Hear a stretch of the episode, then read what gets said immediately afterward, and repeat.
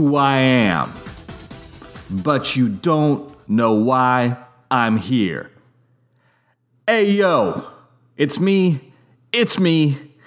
It is Mr. Sensational Gino Vega coming to you with a very, very special episode 70 of the Mr. Sensational Gino Vega podcast on the IC Robots Radio Network, a show where, for give or take 30 minutes, give or take once a week, we uh, plumb into the depths of my ordinary, average life and attempt to mine and synthesize some of the content deep therein into takes, tales, and musings that you didn't ask for and certainly do not need.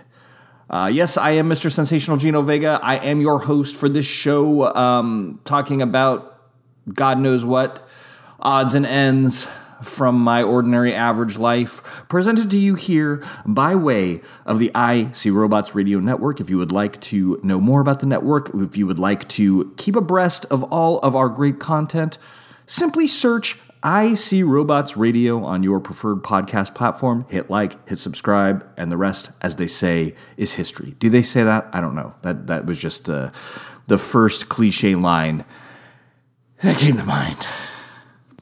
In regards to the network, um, our station boss, IC Robots, has been cranking out the uh, excellent content at a rapid rate. As always, you can always check out the. Uh, weekly, mostly weekly um, flagship show, the world's famous IC Robot show. The most recent episode of which um, featured a breakdown of um, ISR's top five sandwiches of all the times, which we will uh, reference further in a moment here. Um, in addition to that show, this show, and Geek Fest rants, which you can get all from the free podcast feed wherever podcasts are purveyed.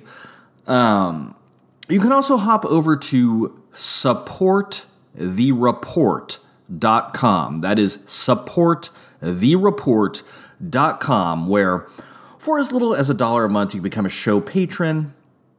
And you can get access to all of the patron only content that ISR has been pumping out. That includes uh, audio handbook of both the Marvel and DC universes um, at the movies, where he talks about his ongoing movie going hobby.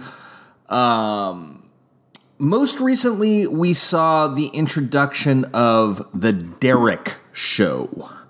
If you are familiar with the world's famous IC Robot show, you know about the ongoing radio drama that's been taking place over there, um, where IC Robots has been trying to save um, the Santa Rosa municipal area, if not the entire world, from food cube zombies with the use of Tab Cola and aided by his uh, allies, his friends, Ed Bebout and Derek. Ed Bebout, former um, news anchor of uh, the venerable TV 50 in Santa Rosa, California. And Derek is, well, Derek. And Derek now has his own show on the Patrons Only feed of the IC Robots Radio Network. So please go check it out. I had the pleasure of just catching the first episode right before I got on the mic to record this very special episode 70 of the Mr. Sensational Gino Vega podcast, and I was worried I would not be able to listen to the whole thing, but it turns out it's a very quick, brisk, easy listen, and I managed to get it all in right before I came on the air. Excellent stuff. Gerard Depardieu is a, a guest uh, on this first episode. The KRS-One and Tim Dog dropped by um, to do a musical number. Top notch stuff. Go over to supportthereport.com, and you too can be basking in its glory. And finally, excuse me, as I mentioned, I would like to circle back for just a moment onto the most recent episode of the world's famous IC Robot show where um, the aforementioned uh, sandwich top five was tackled. Um, and I just wanted to bring it up because I, I uh, a few takeaways. This was an example of listening to an ISR top five where um, I'm really out of my depth. And I say that the reason I bring it up is um, we'll get to why I'm out of my depth in the world of sandwiches. But uh, it's it's very interesting to get to listen to sometimes takes on something that you yourself are not directly involved in. You yourself don't have a direct stake in because it allows you um, to kind of get an insight into what other people think, what other people experience. I think a lot of times with top fives, people want to, or top tens, whatever, people want to argue and give their own opinions and blah, blah, blah, blah, blah. But it's just kind of nice sometimes to sit back and listen to one where you could not come up with one yourself and just kind of appreciate th- this is ISR's top five. It doesn't have to be mine, it doesn't have to be yours. But you learn about the person weaving together the top five by, by hearing their thoughts.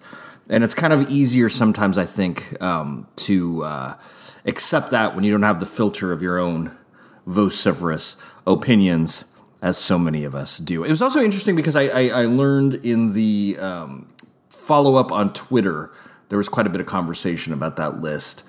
Um, that one of ISR's aims when he puts together those lists is to try to um, focus on items that um, a wider audience is familiar with. Um, like rather than picking out super obscure sandwiches, he picked uh, categories that even someone out of my depth, like out of their depth on the subject, like myself, they, they know what they are. Which I, I thought that was an interesting point. Um, for top lists that uh, you cast a wider net. You you allow for more inclusivity when you are using more kind of like um, archetypal figures on your list versus very specific, uh, more obscure ones.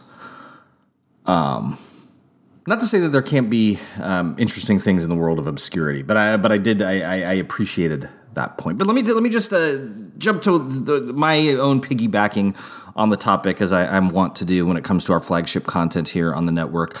Um, strange thing about Mr. Sensational Gino Vega that I figure since I'm doing this show, I may as well throw out there.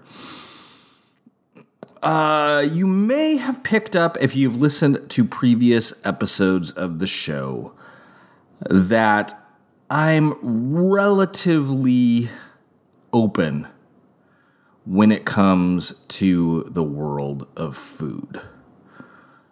I run the gamut. I'm not scared off by a lot of things um, that I perceive to be kind of cliche things that people are afraid of. Your seafoods, your, uh, um, for whatever reason, vegetables, if you're a engineer nerd, um, things of that nature. Um, but as I've mentioned before on the show too, I run the gamut in the sense that I can appreciate in the whole wide world of food everything from you know McDonald's on one end of the spectrum to the snobbiest finery on the other. Not to say that I see purposely seek out either of those extremes, but I'm comfortable in either pole, and I don't feel that that's always the case. I feel a lot of people are either um, uh, populist when it comes to their food, suspicious of the of the fancy pants stuff, or snobs and suspicious of uh, the food of the people. But I can I can meld and and and make my way to either extreme and through all points in between. But but I, like everyone, do have my weaknesses. And one of the strange paradoxical things of Mr. Sensational Gino Vega's culinary life is that um, while I'm perfectly comfortable eating things like, oh, chicken's feet, let's say, that are not generally um, front and center, I guess it would be safe to assume, in the uh, American appetite. Um, not not necessarily a favorite of mine, chicken's feet, but I, I have and will eat it. Um, a dish you will often find at um, Chinese dim sum restaurants. Um, unwieldy, hard to eat, I find, but but not necessarily a bad food, but not not um, not not a favorite of mine either. Um, but while I have no problem trying or tasting something like a chicken's foot, I have an Achilles heel when it comes to the very pedestrian, very beloved sandwich. And I don't know why. It, it's it's a holdover from childhood. Um, I was kind of a picky eater when I was a kid. The, the joke about me was that like I would eat peanut butter and jelly sandwiches, and I would eat fried calamari, and then I wouldn't eat anything else. It was just, I was weird in my pickiness. I would eat very normal stuff, and I'd eat. Nowadays, fried calamari is pretty pedestrian, but it, it wasn't. It wasn't growing on trees the way it does now um, in the seventies. Um, but so yeah, I had very. I was a picky eater, but it wasn't like it, it was only plain or normal stuff. It was like some plain or normal stuff, some weird stuff, and then some weird stuff I wouldn't eat, some plain normal stuff I wouldn't eat. Picky eater as a child. But I remember as a child how visceral that feeling was. It wasn't like I was just trying to be a jerk or spoiled or something. It just, as a kid, I think it probably has to do with some kind of like, you know, something that's going on with your development, your, your body and mind as it grows. Certain textures, certain sounds, certain smells, certain sights, and all of this stuff can pertain to food, were just off putting in a way that was beyond my control. It, it, it, was larger than me. It was just like, you know, it wasn't like I don't feel like eating that. It was like if I attempted to eat that, I would literally regurgitate right now. I cannot handle something about this substance.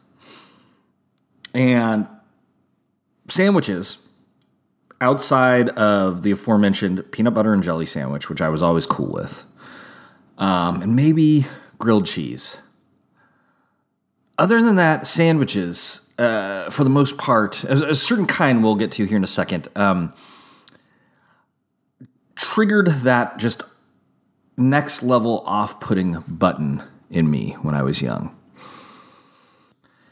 And I remember that feeling so vividly that years later, when I had kids of my own, um, I always was very empathetic to weird kid food stuff.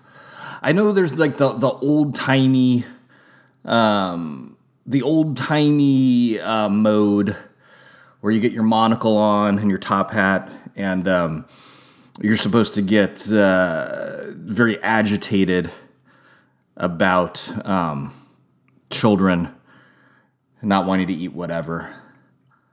Um, and that kind of adult stuff is always funny to me because it's like you bring me the adult that will eat anything, whatever, and then we can listen to their thoughts and takes on forcing kids to eat anything, whatever.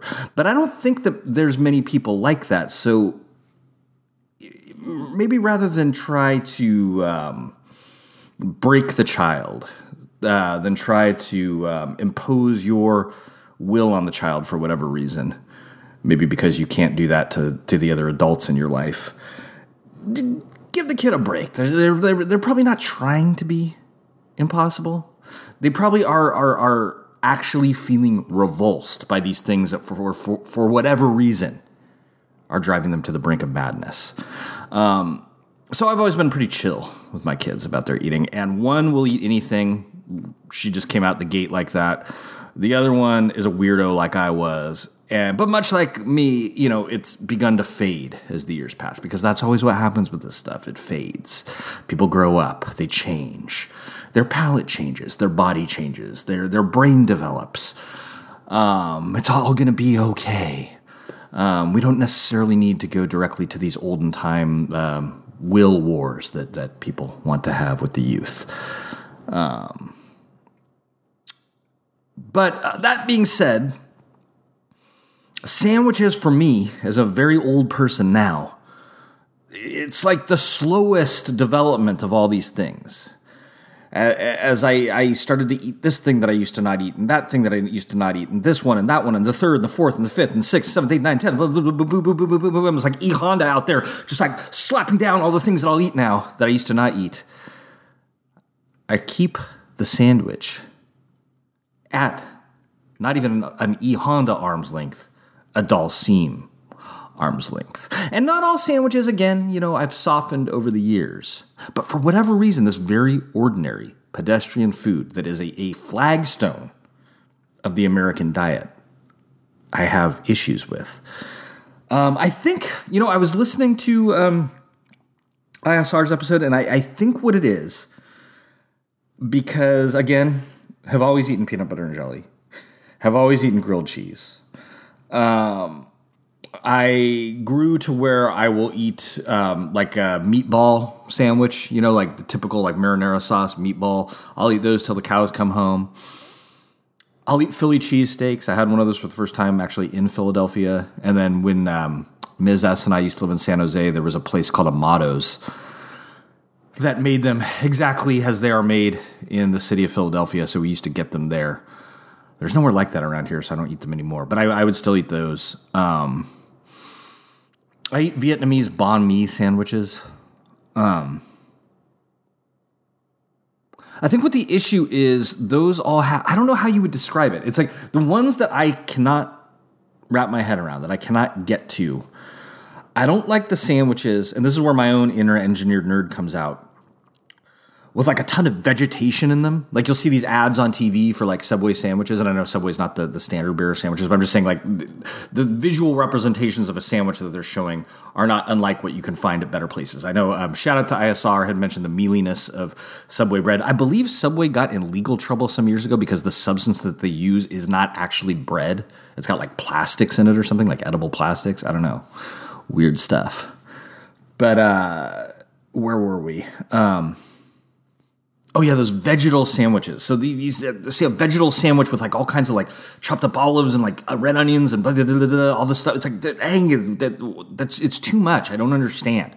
Another um, strange food stuff, but we maybe we'll talk about it if there's time today. But maybe it's a story for another day. I, I, I'm I'm squirrely about salads too, and I eat a ton of vegetables it's something about them being mixed together. Even fruit salads. I eat fruit all the time, but fruit salad creeps me out. I don't know. Again, vestiges of my reptilian childhood brain.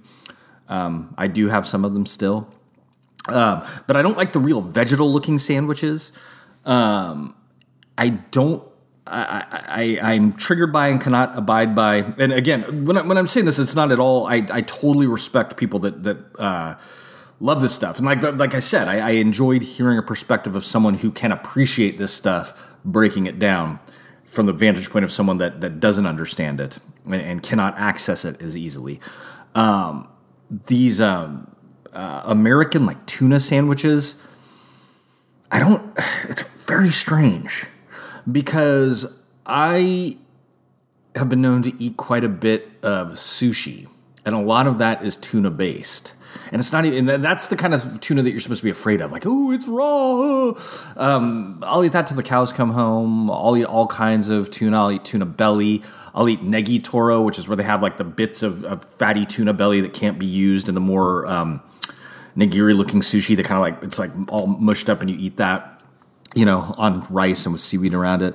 I'll eat all that. But when it comes to that like American style tuna, that to me is like I might be remembering it wrong, but I remember seeing other kids eating it when I was a kid that was like kind of whitish, grayish looking with like mayonnaise and stuff glooped into it.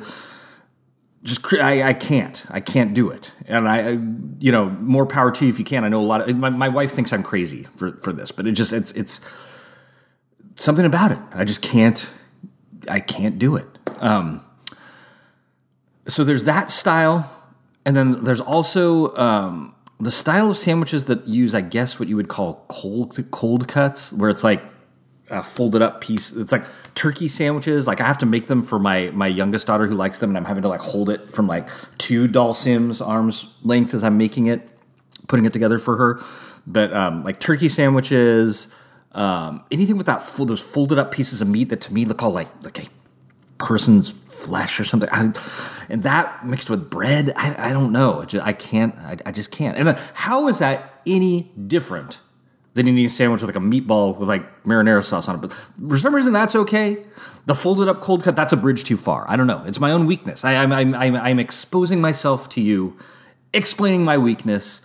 Um, but kind of in hopes that uh, that we can use this as a teachable moment to um, appreciate that we all have our own weaknesses and kind of uh, give people space for that. Like you know, sometimes I've been quick to uh, to to clown friend of the show, friend of the network, E Nerd for his squeamishness about oh, avocados, tofu. Um, what else? Any any vegetable known to man? Is that right, or does it does, does he claim some vegetables? I can't remember. Fun to razz him, fun to give him a hard time, but yeah, you know, I, I, I we all have our things, man. We all have our hangups. Fun to uh, razz Teen Wendell um, for not liking any professional wrestler that is over the height of five foot four and doesn't spend all their time in the ring um, doing cartwheels. But we all have our things. We all have our hangups. And so, and so long as these hangups are not damaging someone else or not infringing on someone else's ability to have their own hangups, there's no need to be combative, no need to, to, to, to, fight about it. Can't we all just get along? Yelly, everybody love everybody. So so so by looking by being confronted with my own shortcomings, my own uh, inabilities to get over that uh, palate hurdle of accepting the very normal sandwich that everyone else is able to accept. By by by realizing that about myself, I'm hopefully giving space to others. Uh, where I can see that same thing in them and, and not try to control them in the same way that I don't want to be controlled. I don't want to be forced to eat some weird tuna sandwich. I won't try to force you to, um, Wendell, for instance, to watch a six foot tall wrestler perform. Or uh, I won't make E Nerd a plate of uh, tofu and sprouts. Although that sounds gross anyway, uh, even from my vantage point. Let's see, I kind of um, uh, messed myself up today. Because I keep saying I'm gonna I'm gonna do this episode talking about um, this job I had working at Crown Discount Booksellers, but it's the kind of thing where in order to do it justice, I would kind of have to t- start talking about it the second I hit record and have that be all I talk about for the whole episode. And we're like 23 minutes in, bro, talking about this sandwich riff that I didn't even intend to go on, but it was just, it was fresh in my mind because um, I just listened to um, ISR's episode about it yesterday, and I, had been thinking about it ever since.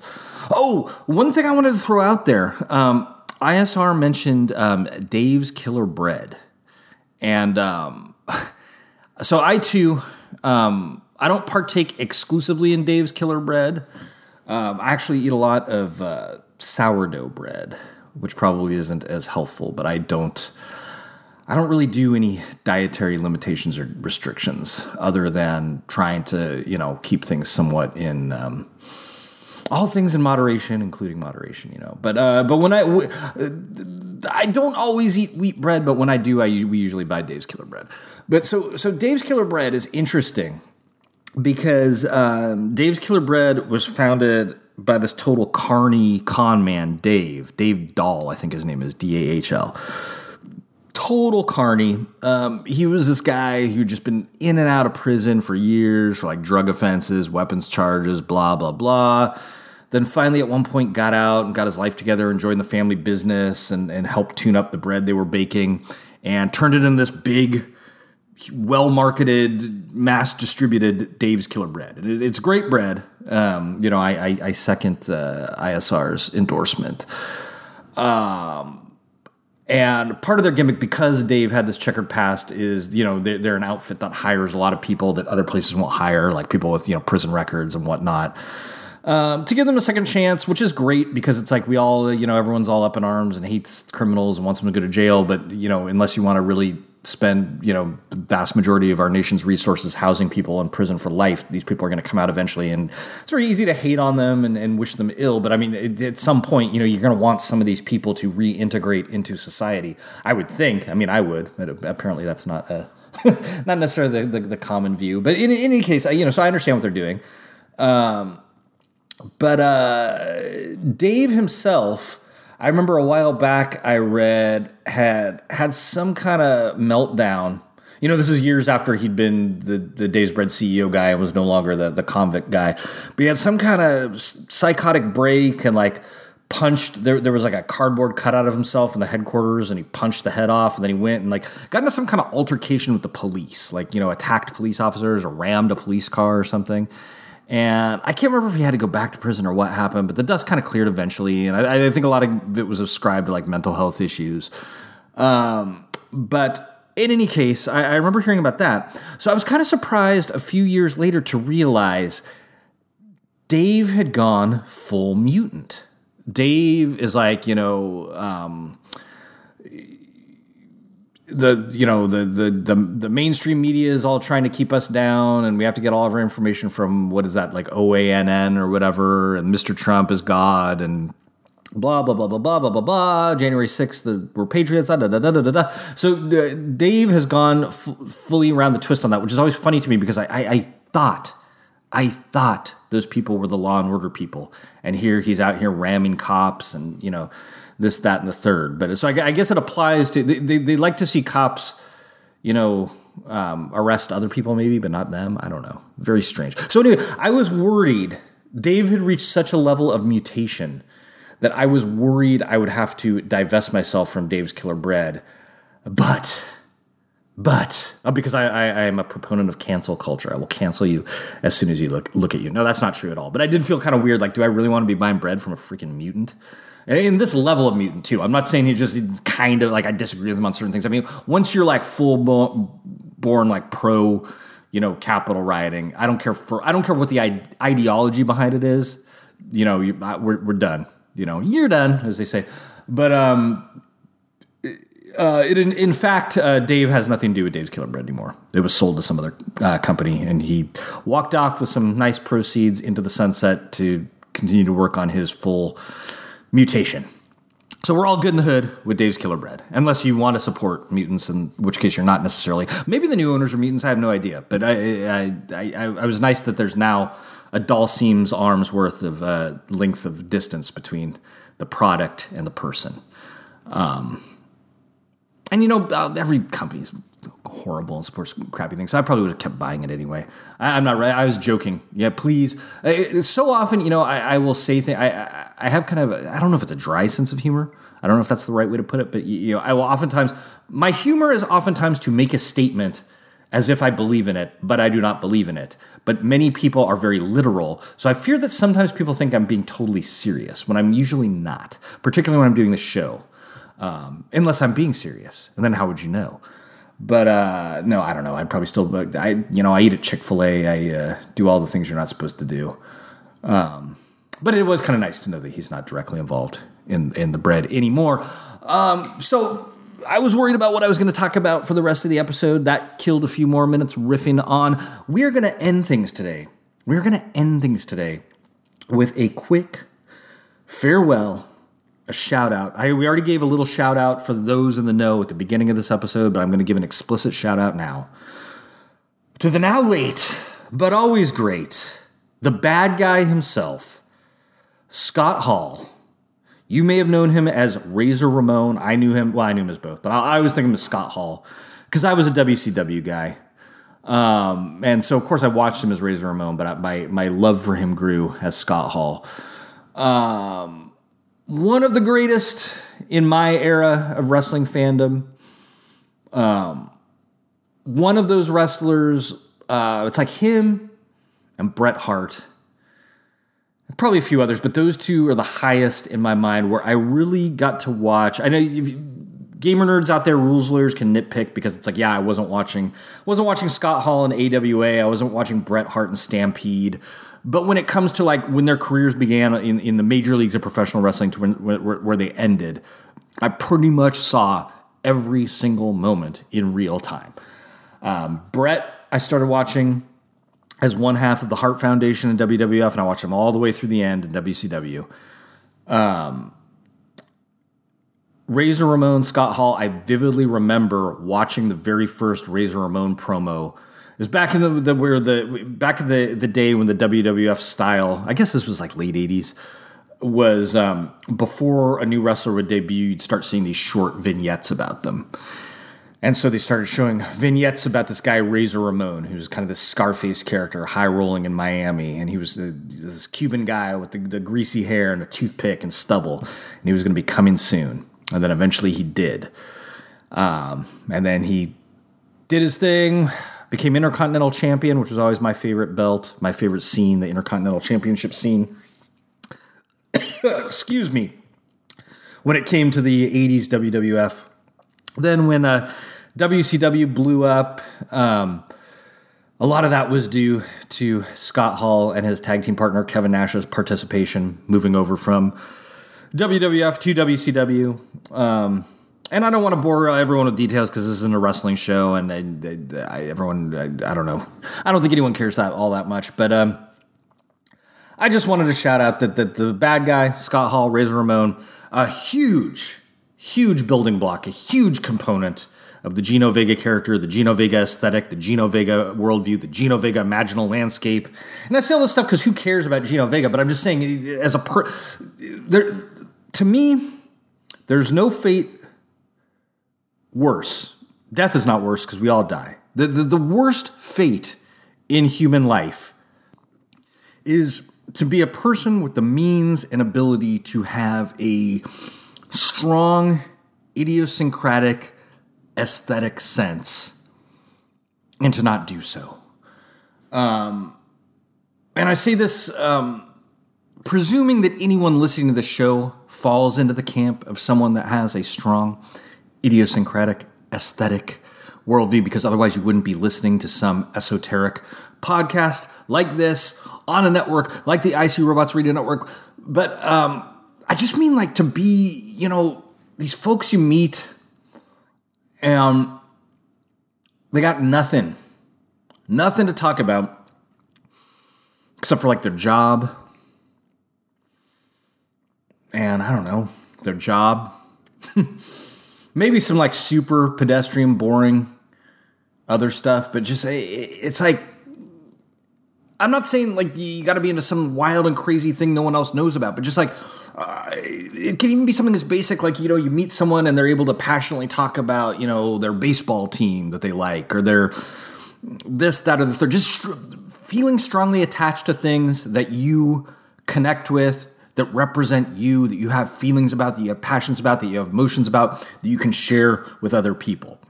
I feel like for those of us who are are blessed enough hashtag blessed to be in a position where we have the free time, we have the means, we have the ability to pursue interests, to pursue hobbies, to to let uh, our inner self uh, attach itself to these other things that that speak to us, and to share these things with other people, and to to receive from other people their interest to get get hyped hearing about what someone else is hyped about, just to to not take advantage of that when you can, to not have that be a part of your life. To me, that's just that, that's a great sadness. I would rather I would rather be a schmo like myself, living a totally ordinary, average, um, unremarkable, unremembered life, than to be some, you know, high-powered person that has no inner life. That's just me. That's how that's how I see it. So that's what when I tell you that Scott Hall was a huge building block in my own inner life. Um, that's why I'm telling you this because uh, the, the, this life of the mind, this life of the imagination that I try to share with you on this show, and that I look for in other people to hear from about theirs. Um, when you have this kind of imaginal landscape, there's definitely there's always icons in it. There's always moments, figures. Um, I don't necessarily mean action figures, but they could be action figures. But I mean like individuals, people, images of people. Um, works of art, uh, so on and so forth, that, that are keystones, that are flagstones that help build up the way you see the world, the, the creative lens through which you see the world. And um, Scott Hall's right there on that Mount Rushmore for me. I don't know what it was. There was something about that guy, just just the coolness that he exuded, the devil may care attitude, the the the way he changed the game, the way you know all of so many, uh, you know. I, I, would certainly know dopes when I was a kid that liked the good guys like Hulk Hogan, but most of us knew that the bad guys were where it was at. And Scott Hall was the first one to make that transition where the bad guy was the baby face, the heel was the baby face. We were there to root for the the the the cool heel and not the boring babyface. And I know, you know, some people, he actually gets criticism for, from some of that because, oh, Scott Hall and Kevin Nash, by being cool heels, messed up the dynamic of rooting for good guys and booing bad guys. But that's so passe. That's so carny. 19th century wrestling. Wrestling now, you know, we all know it's fake. We all know it's a work. So you want to latch on to people that you think are cool, that you think are, are, are real, authentic. And Scott Hall was that. He was a real, OG. Not a fake thing about that guy and the way he presented himself. Um, something that's really missing from wrestling today, which uh, you know everything is so artificial in wrestling now. And when I was young and I and I was really into wrestling, the whole the whole deal with it was we know it's fake, but it, it's this this artifice, it's this performance, but you look for the guys in the fake performance that are real. And Scott Hall was the realist. So, bad guy, this one's for you. Very special episode 70. We'll see you on the other side. Uh, thanks for being here. And until next time, it's me, it's me. It's Mr. Sensational Gino V signing off. Hey, yo.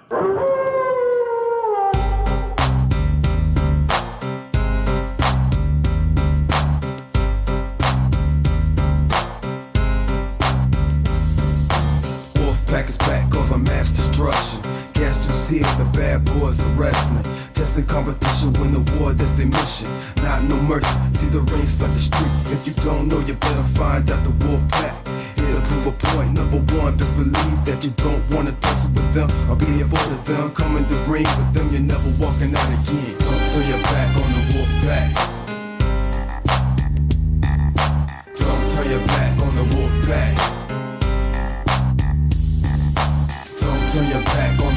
pack. Don't turn your back on the wolf pack. You might wind up in a body bag. You took your chances, now it's time to show you we're wrong. In the ring, this is war, all you sucks not strong. Day in, day out, the wolf pack for life. Tell me who has the guts to come in the ring tonight. Who care about the